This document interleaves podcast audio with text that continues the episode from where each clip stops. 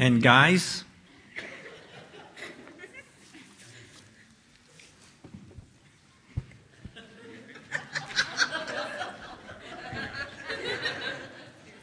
I'm talking to the men now, Carol. Settle down. Those of you that were at the conference, this is what we're going to do. Those of you that were at men's conference, I'd like to hear from you tonight. He asked us every session, take home. What's your take home? What's your take home? What's your take home? What did you take home?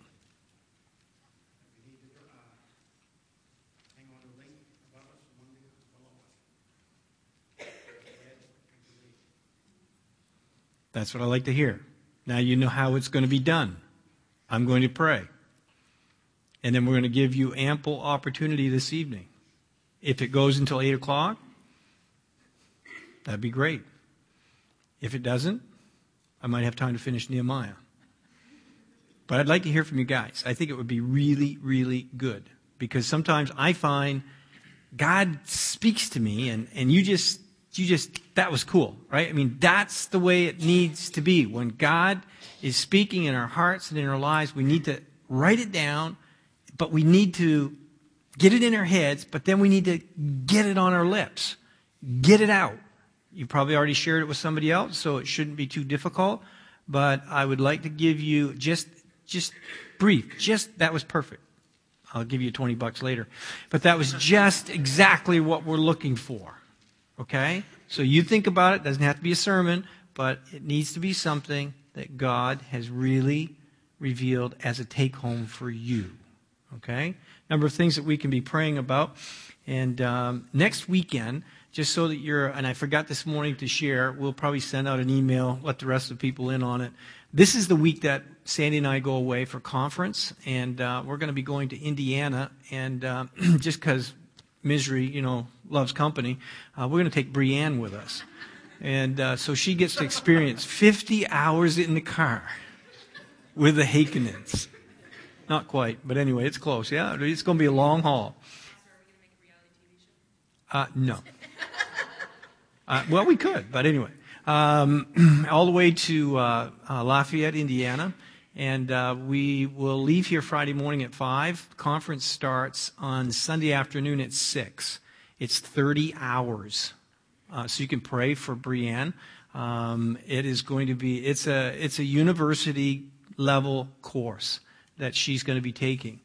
And um, it actually is accredited. But uh, the material is remarkably helpful.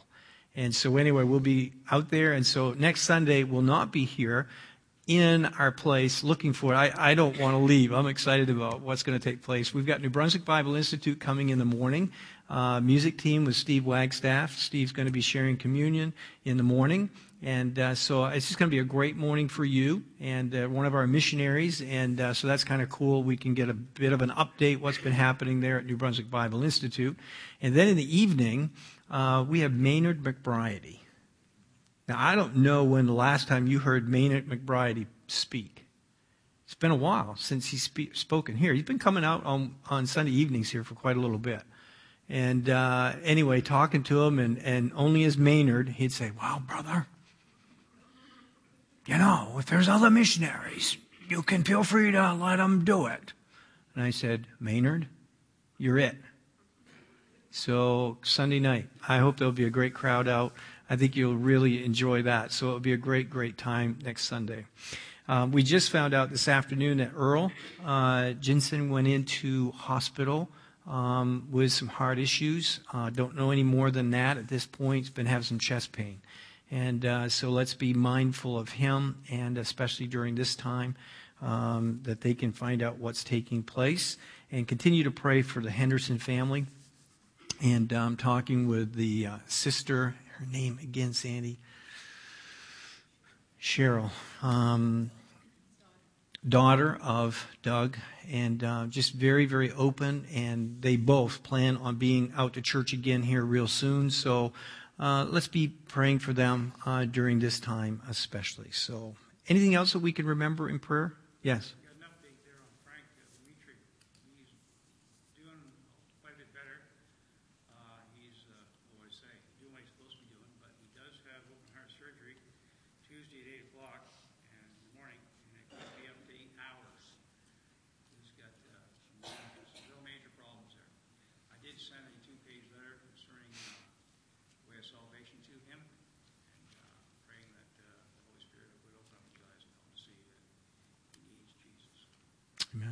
So for Frank.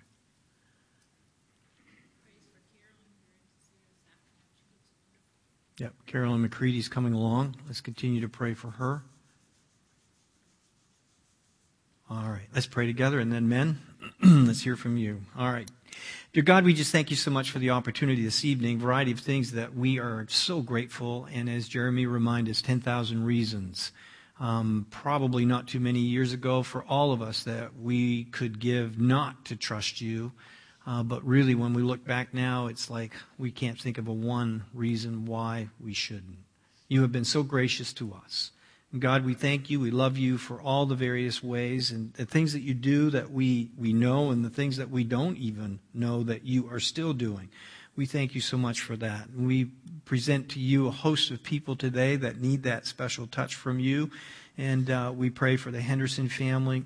we continue to pray for Eugene.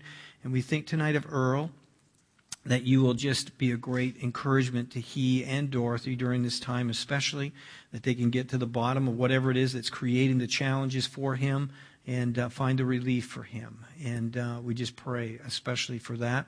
And uh, again, for the variety of other things that are going on um, here at church as we prepare for uh, the Easter uh, special here and just a number of things that are going on. We are excited about what you want to do in and through us.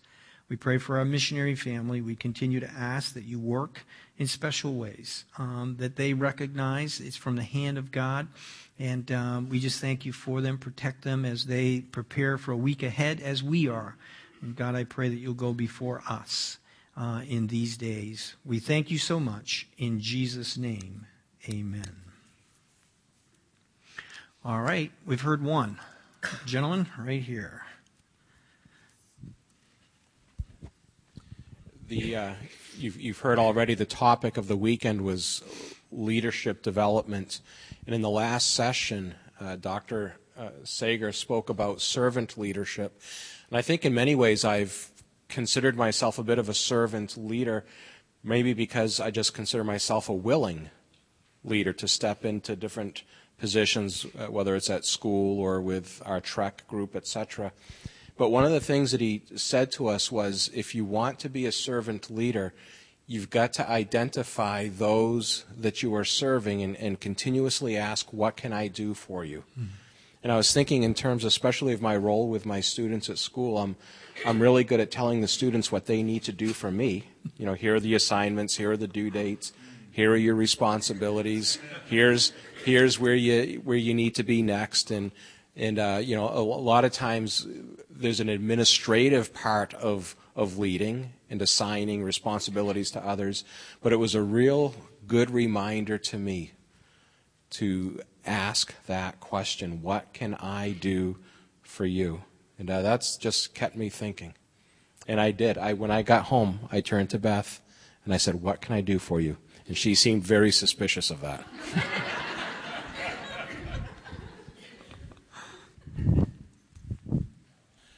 Um, there was uh, there's many things. I mean, when you start to think about it, and as, as you were saying, you probably told other people, and so um, one of the passages that he that the speaker spoke from was Acts 11, I believe it was 24 to 26, and it was when uh, there was a great multitude being saved in Antioch, and if I'm sure he said, you know, times were busy, and uh, and I think many times you see the business glorified and people talk about their business. They're always so busy. We're always so busy, and we never get anything done.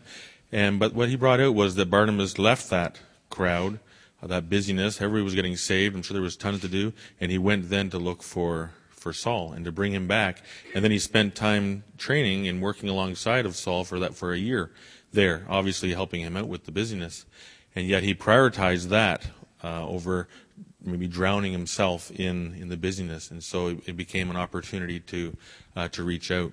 Um, and the other thing was in, in, in regards to time man- management as well. And I really, in particular, liked his, uh, his illustrations that he used from a uh, from missionary work where when he was a kid, and uh, and he talked about the people would carry on in their on their heads in baskets all the things it might be rocks or sand or materials, and when they would carry the materials, they would put rocks and sand at the same time in the basket. And he's and he asked the question, what do you think they would put in first, the sand or the, or the rocks? And so, um, and he said, well, the reality is they put the rocks in, which are the big things, and then the sand would fit in nicely uh, around them. It would actually make the load uh, easier to, to carry.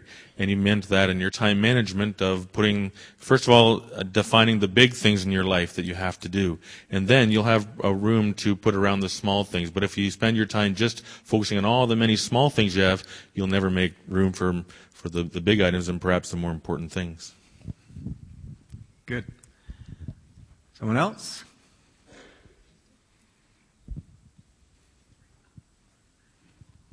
Got two. Got one way in the back. I'm glad you. I'm glad Terry that you were going to stand because I learned something about Terry and Alan.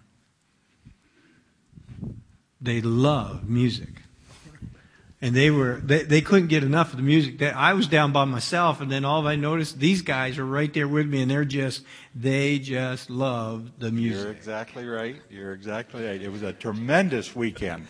I thank God for NBBI. Some traveled, I understand, from PEI or might have been further down, way down Maine. We just had a mile or two to travel, and uh, and they came in a storm Mm-hmm. and whatnot. But uh, no, you're right. The music was unbelievable. Did we have a, a head count? How many were there? 100? 200? Dave, do you know? Students and teachers, I think Rose said 327. 327 men. 327 guys. But when you started singing and all those guys started singing, it was like you become a rock star. really. And uh, it was it was just excellent. The whole weekend was excellent. I had to leave a little early at noon, but anyway, the whole weekend was excellent, and everyone was just full of God's power, you know, in the weekend. And I wanted to add, no matter what you hear people say, I did not dance. now, mind you, I had a problem to hold my feet still. But uh, the singing was tremendous, and it was a great weekend. Yeah, I picked that one up real quick all by myself. I guess the thing I took from it was that even I can be a leader, and I should, with God's help, I should be looking for something to lead. Amen.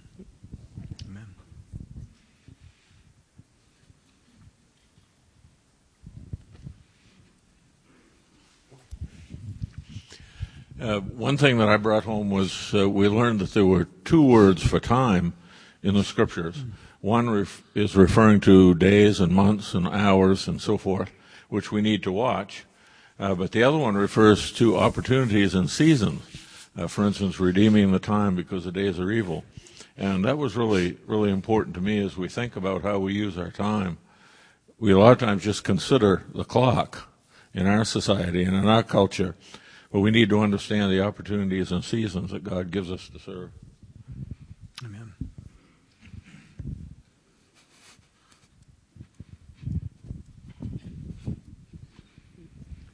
We pretty well covered it all, I think. But uh, one thing that really uh, was brought home to me concerning levels, levels of uh, maturity, and we talked about discipleship, and we also talked about mentoring, uh, and that goes on no matter at what level you're at, because you can be disciple and you can also be a mentor, uh, because of you know levels of where people are at uh, in their in their spiritual walk.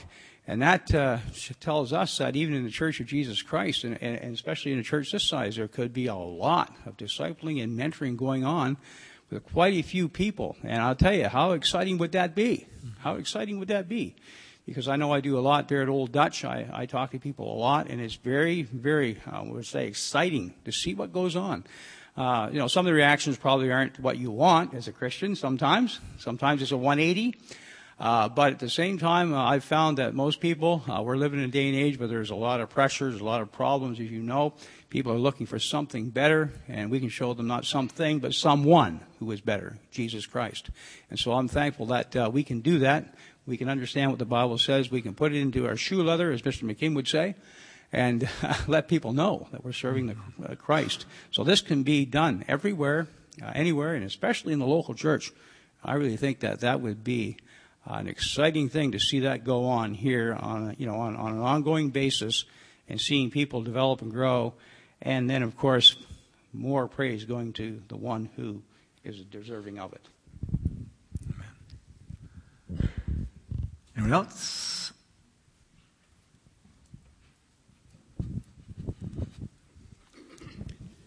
You know, I was the most bashful guy in the world, but you wouldn't think it. I blurted off this morning and I got a few things to say tonight. you know, I when I when I looked around down there this weekend, I thought, you know, we're not alone in this. We're not alone in it. I mean, there's brothers and sisters everywhere that we don't think that's there. You know, when when uh, Steve Summers gave his testimony, and I thought, wow, you know, we go from day to day, Sunday to Sunday, and we keep meeting and doing our things, and and we think everything's going fine. But you know, we have brothers and sisters that are really hurting in the Lord, really hurting, and we need to take them to the Lord, to to uplift them, to keep them. How how do you pray for someone if you don't know what's going on you know? And i was so glad that steve gave that testimony so that man when i when i get down to pray i can really put meat to the prayer for him for what he's going through uh, the ministry that he's in and he's he's trying to get going and he needs to be prayed for. And and when when the when the speaker talked about coming alongside and and hooking onto someone that that is further down the road than you are, uh, to, to mentor you and bring you along, and you hook onto somebody that doesn't know quite as much, you know, as you do. I don't know who that would be, but bring them along too. You know, we need to do that. If we all begin to link up and mentor, I've I've seen it happen to me when I got saved. Nobody come alongside to mentor me. Nobody. Hmm. And I've seen it happen in churches around here. Somebody will come in and get saved, and that's it. They're on their own. It's like if you had a baby, you wouldn't feed it some milk and then throw it out. Now you're on your own. You know what to do. no, it's it's not. That's not it. Brothers and sisters, we really need to buckle down and do what Jesus Christ commanded us to do.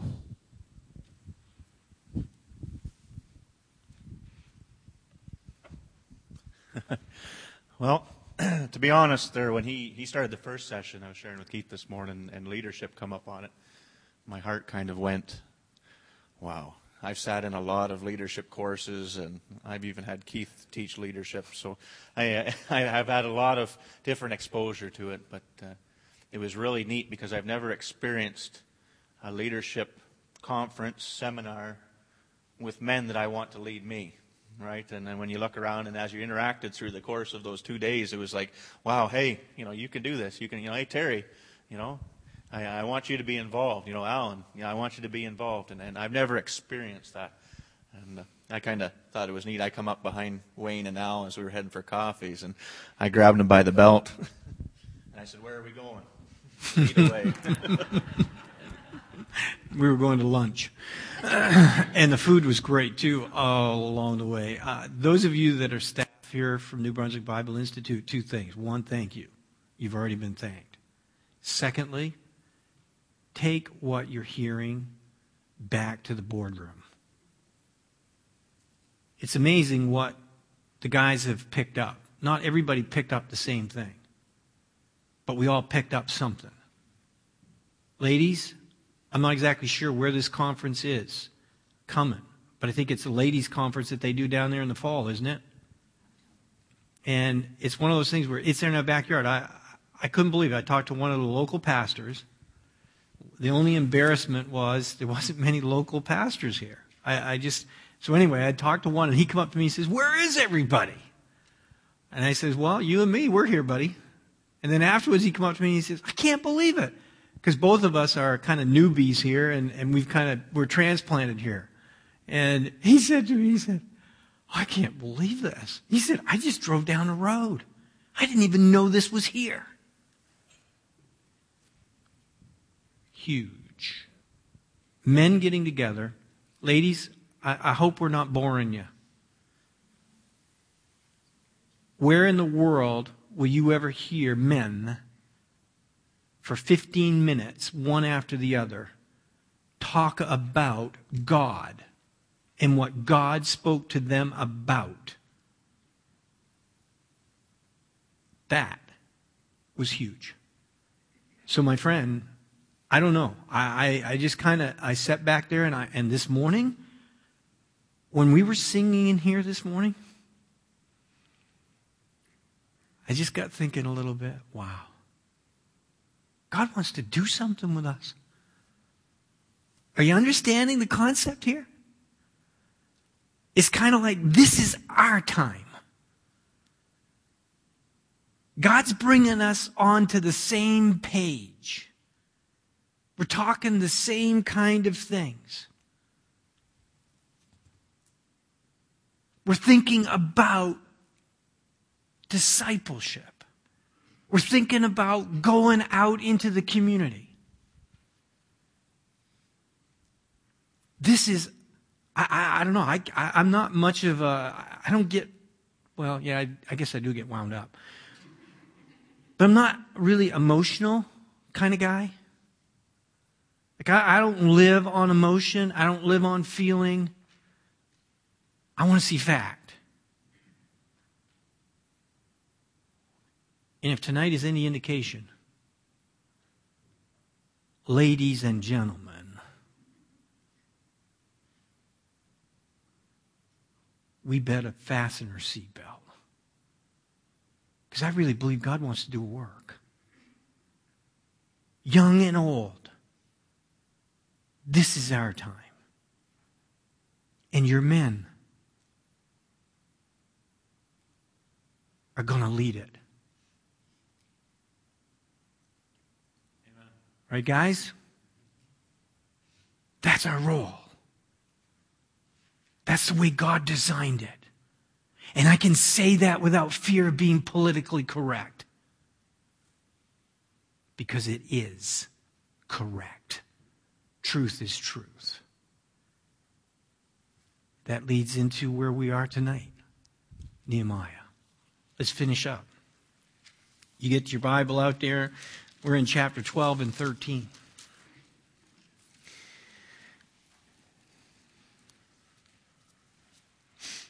As I was looking at this, and we, we, we know we've got that wall built, and we know that there's so much more. God wants to do more than just brick and mortar. God wants to do things in our lives. And so the last half of this book, he's been preparing men and women for the job ahead. And at this particular point, we come to these final two chapters, and I found this little thing, and I, I, I really think it really resonated with me. This is what the final two chapters of this book have to talk about. If we wait for the moment when everything is absolute, everything absolutely, everything is ready, we're never going to begin. You read these last two chapters and they look almost like it's a tag. It's like, ah, maybe this shouldn't have been in there. Why are we talking about all this stuff and all these names and all these volunteers and all these different responsibilities and blah, blah, blah, blah, blah, blah, blah. And they finally get to the place in chapter, that final half of chapter 12. We get to verse 27 and they dedicated the wall. It's a picture of that wall that they built around the outside perimeter of Jerusalem. Now, it's not identical. It's just man's understanding of what it could look like based on what we have in scripture. They didn't have Google Air at that time. But I think it gives you a little bit of an understanding of what was going on. And as we get down into this, we're there now. It's time. This is it. We're going to do it. And how do they start? And at the dedication of the wall of Jerusalem, they sought the Levites. in all their places to bring them to Jerusalem. Remember, half of them were out in the, out in the suburbs and whatever, and they bring them all in. They get them all together, and they have a celebration. There's something about celebrating God. I'd like to just kind of introduce something to you tonight. I've used it numerous times. Maybe you haven't caught it yet. Sunday morning needs to be a celebration service. It's when the people of God come from wherever they are and we get together and folks, this is when we celebrate. And how did they do it? Wow. With gladness. Dedication and gladness. My friend, when we come into the presence of God, where is the joy of the Lord? I understand, my friend, not everybody has things to praise God for. I get it. I think. But we, the people, need to prepare ourselves. I think one of the missing ingredients today on Sunday is that the people of God have not prepared to meet with God on Saturday night. We haven't taken the time to prepare our hearts and to be ready. We're waiting for somebody else to do our work.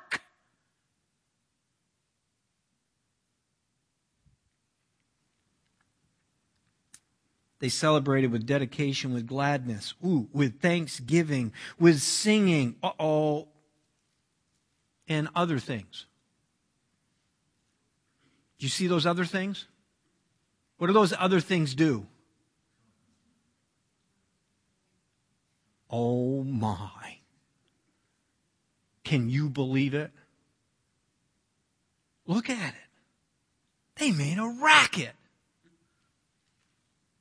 cymbals, harps, lyres. And that's not like people that tell fibs, right?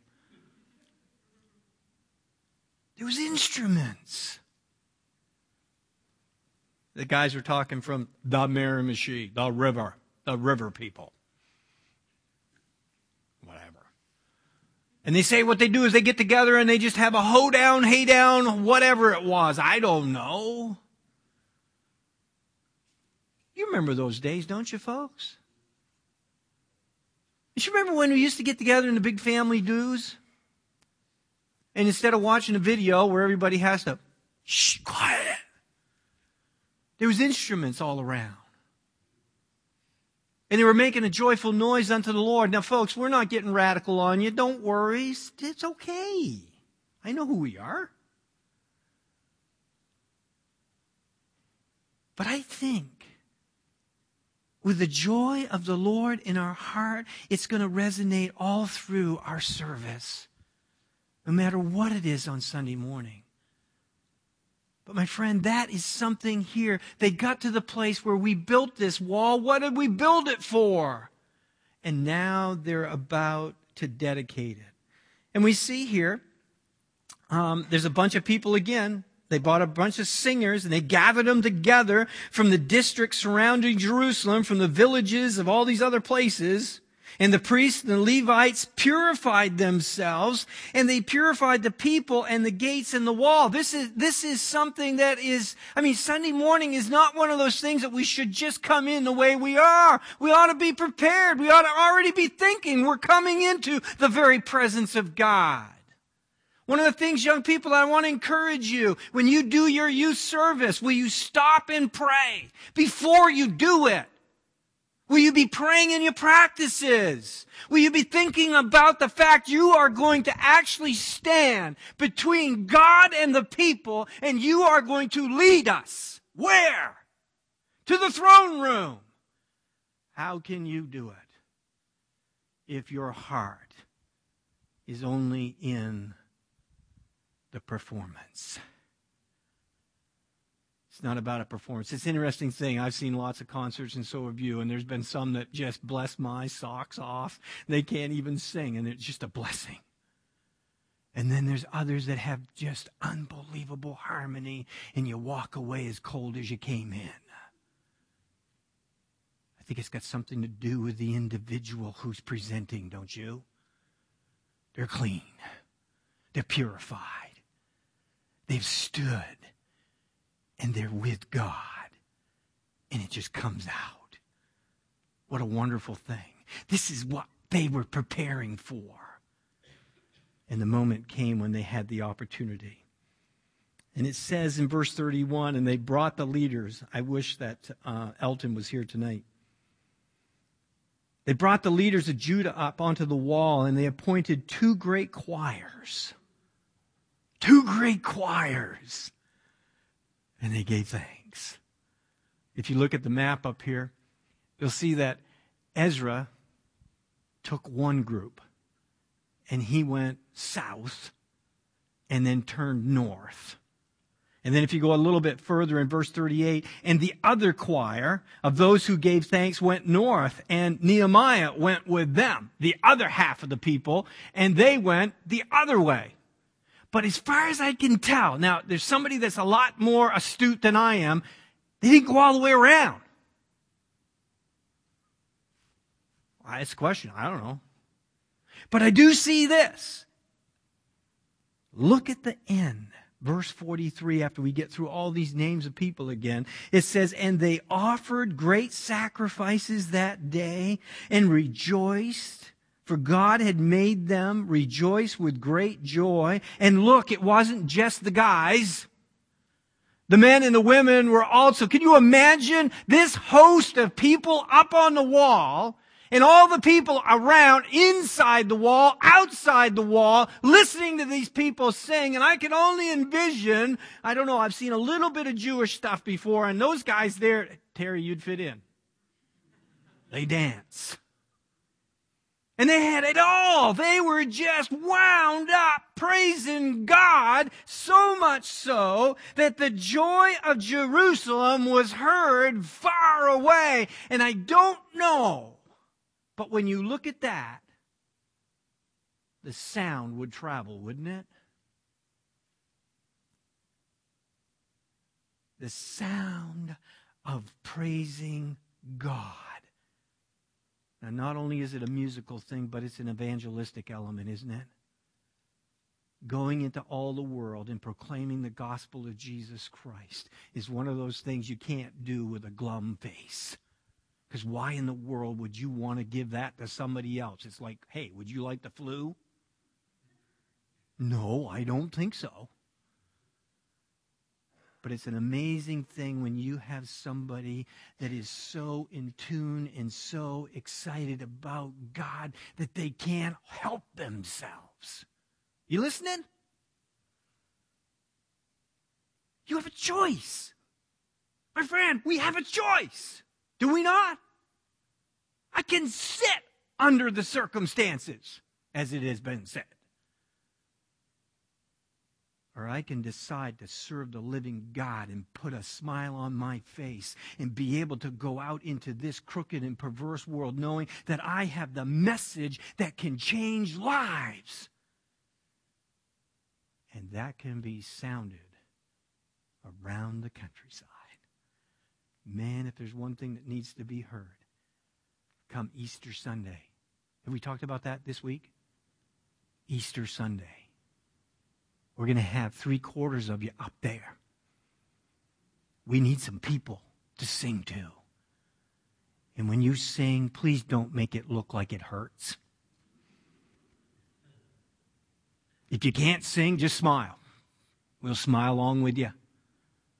But I think when you sing some of these songs, I've been listening some of the words. If you listen to the words and you get past whatever the genre is for music and you get into what the words are and you realize that there's people out here that are listening that do not know the truth, my friend, I can't think of a better opportunity than for us to be able to sound out the truth of the gospel of Jesus Christ.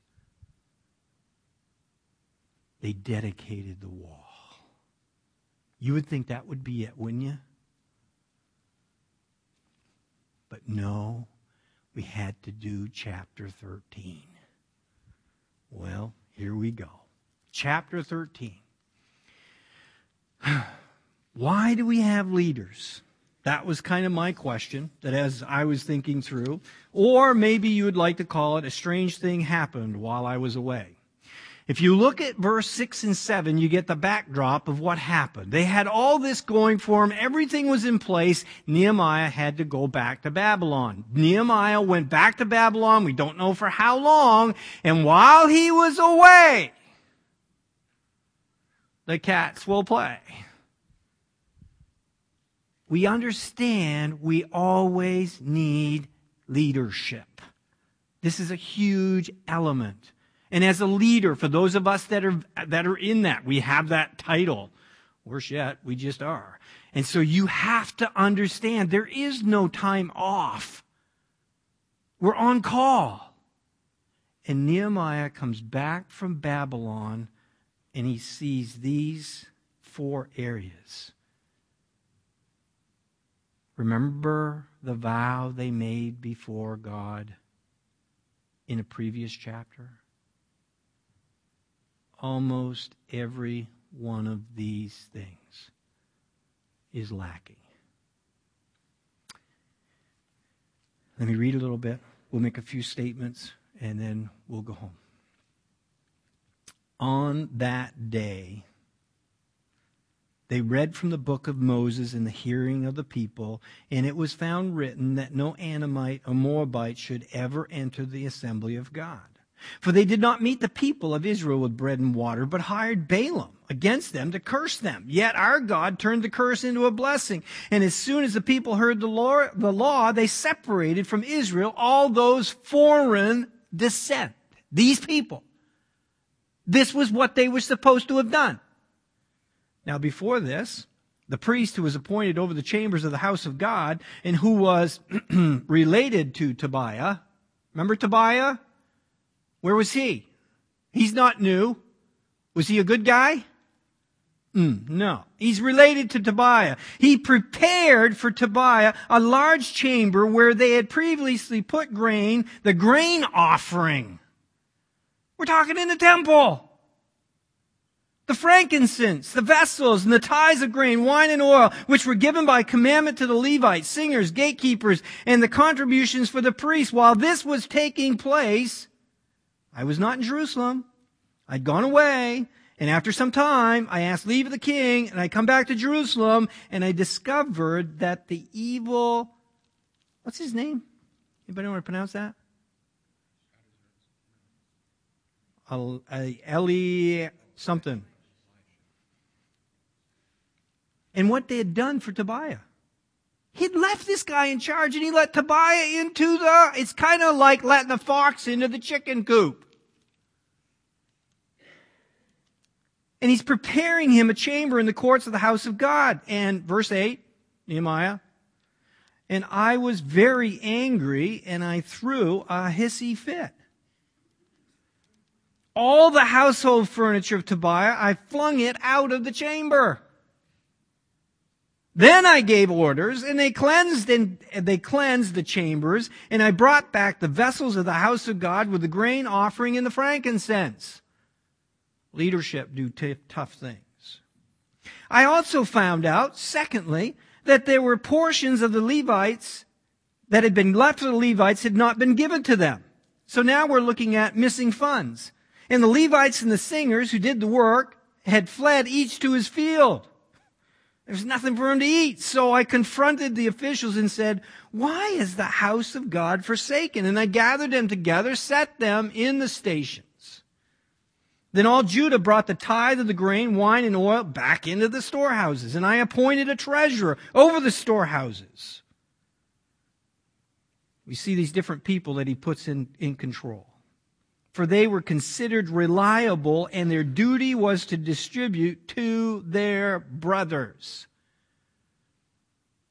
Verse 15, in those days I saw in Judah people treading wine presses on the Sabbath and bringing in heaps of grain and loading them on donkeys. Also wine, grapes, figs, and all kinds of loads, which they had brought into Jerusalem on the Sabbath. And I warned them that the day when they sold, I warned them on the day when they sold food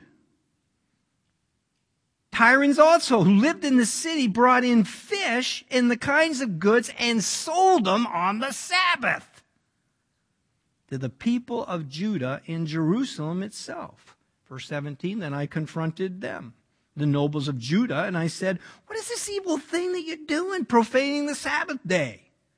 Did not your fathers act in this way? And did not our God bring all this disaster on us and on this city? Now you're bringing more wrath on Israel by profaning the Sabbath. Verse 19, and as soon as it began to grow dark at the gates of Jerusalem before the Sabbath, I commanded that the door should be shut and gave orders that they should not be opened until after the Sabbath. And I stationed some of my servants at the gate that no load would be brought in on the Sabbath day. Then the merchants and the sellers and all kinds of wares lodged outside of Jerusalem once or twice in verse 21. And I warned them and said to them, Why do you lodge outside the wall? If you do so again, it sounds like Mrs. Wagstaff, I will lay hands on you.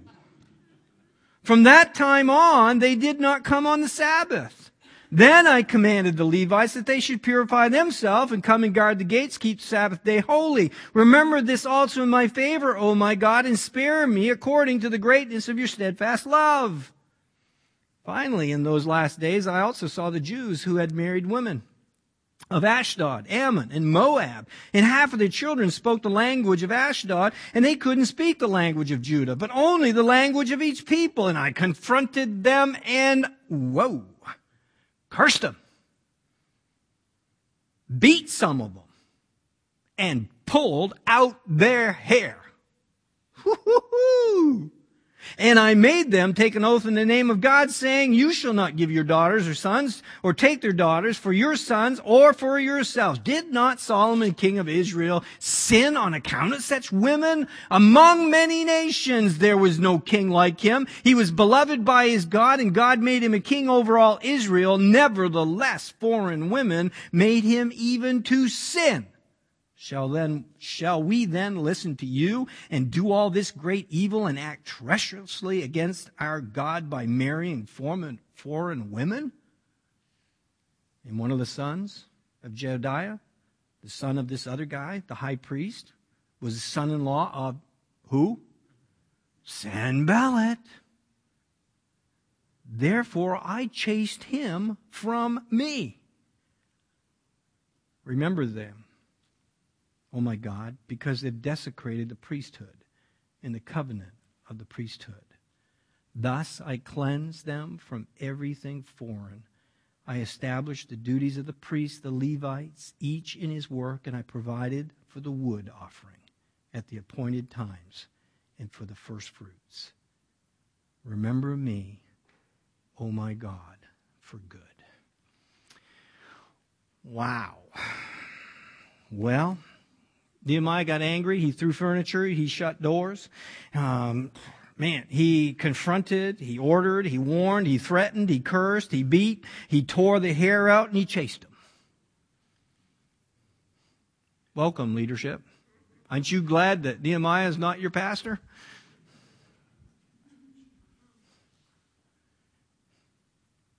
Leadership sometimes has to do tough stuff. I don't know about you, but I, it's it's, it's difficult to lead today. You know how much we love our kids, right? But you ever get tired of saying no? Yeah, I mean, it's like, it's like, come on. We've gone over this. Make your bed. You ever given in to your kids? Does it help? Not for long. Comes back in spades. No pun intended.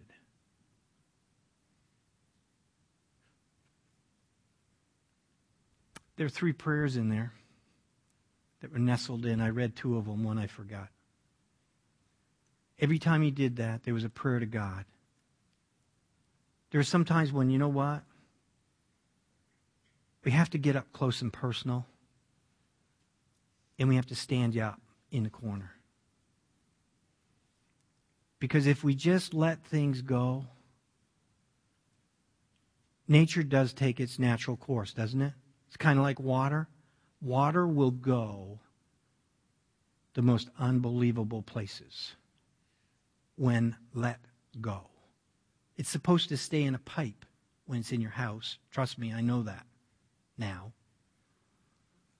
Water outside of the pipe for any length of time does not fix itself. It ruins everything that gets in its way.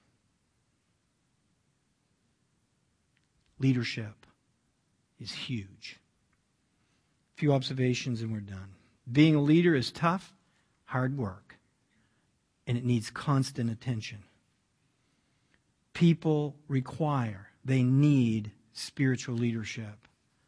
Hey, folks, you remember the analogy of a chain? I'm in the chain. Your deacons are in the chain. We have people that also hold us accountable, right? No one is left on their own in this game. We all need guidance. We need people around us that are going to help us. A little leaven ruins the whole lump. We've heard that. I won't go any further. Most issues or problems are identified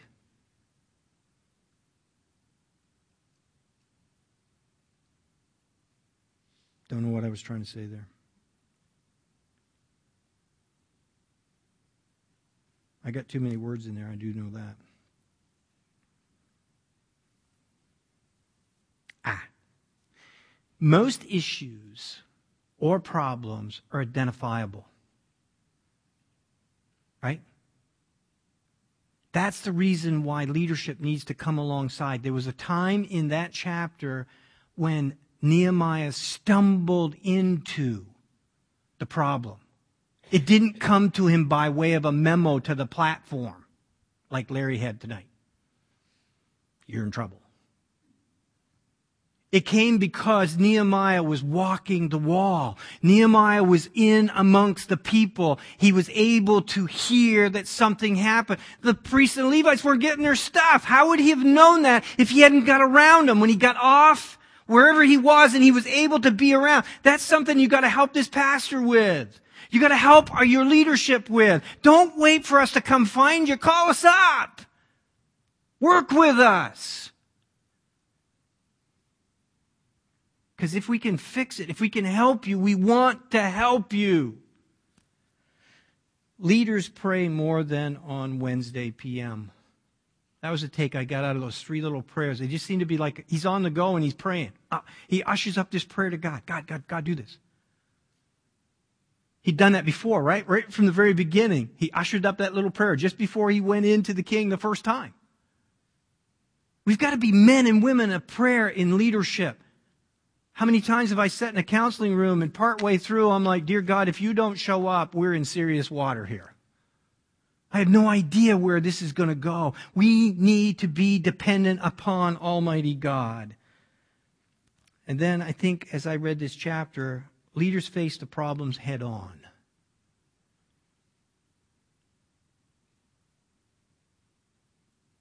Can I say that again? Leaders need to face the issues head on. Think about it. If there's a problem and you're it, do you want me to go over and talk to somebody else to see if I can get some information out of them before I come and talk to you?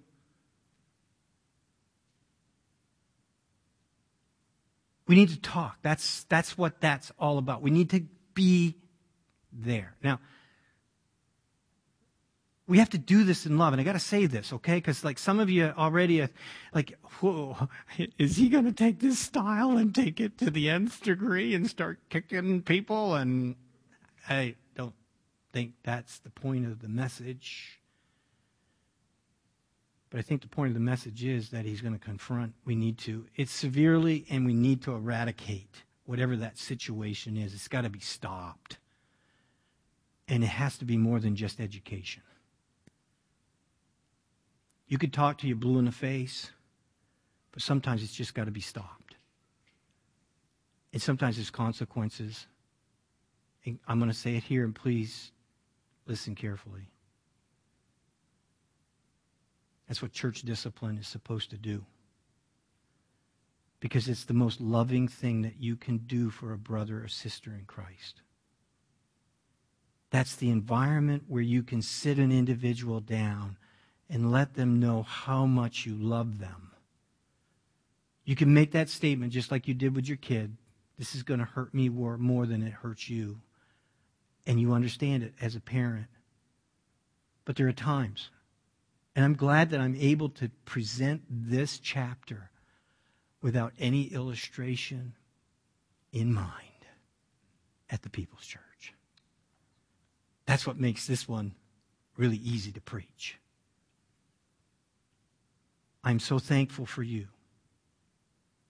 But I think from my standpoint, my take home on all of this is that.